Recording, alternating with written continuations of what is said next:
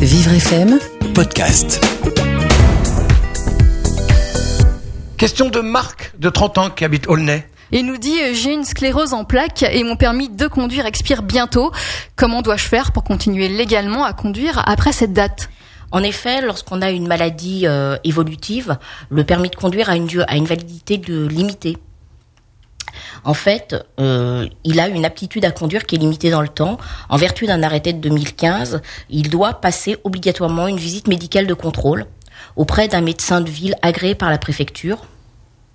Alors il faut savoir que ce- cette visite, qui normalement n'est pas remboursée par la sécurité sociale, l'est dans le cas où euh, l'invalidité est à 50, le- on est handicapé à plus de 50 et, euh, c'est lui, c'est ce médecin qui va déterminer si l'état de santé de Marc lui permet ou non de, de continuer à conduire et pour combien de temps, sachant qu'il peut faire un certificat pour une durée de deux ans.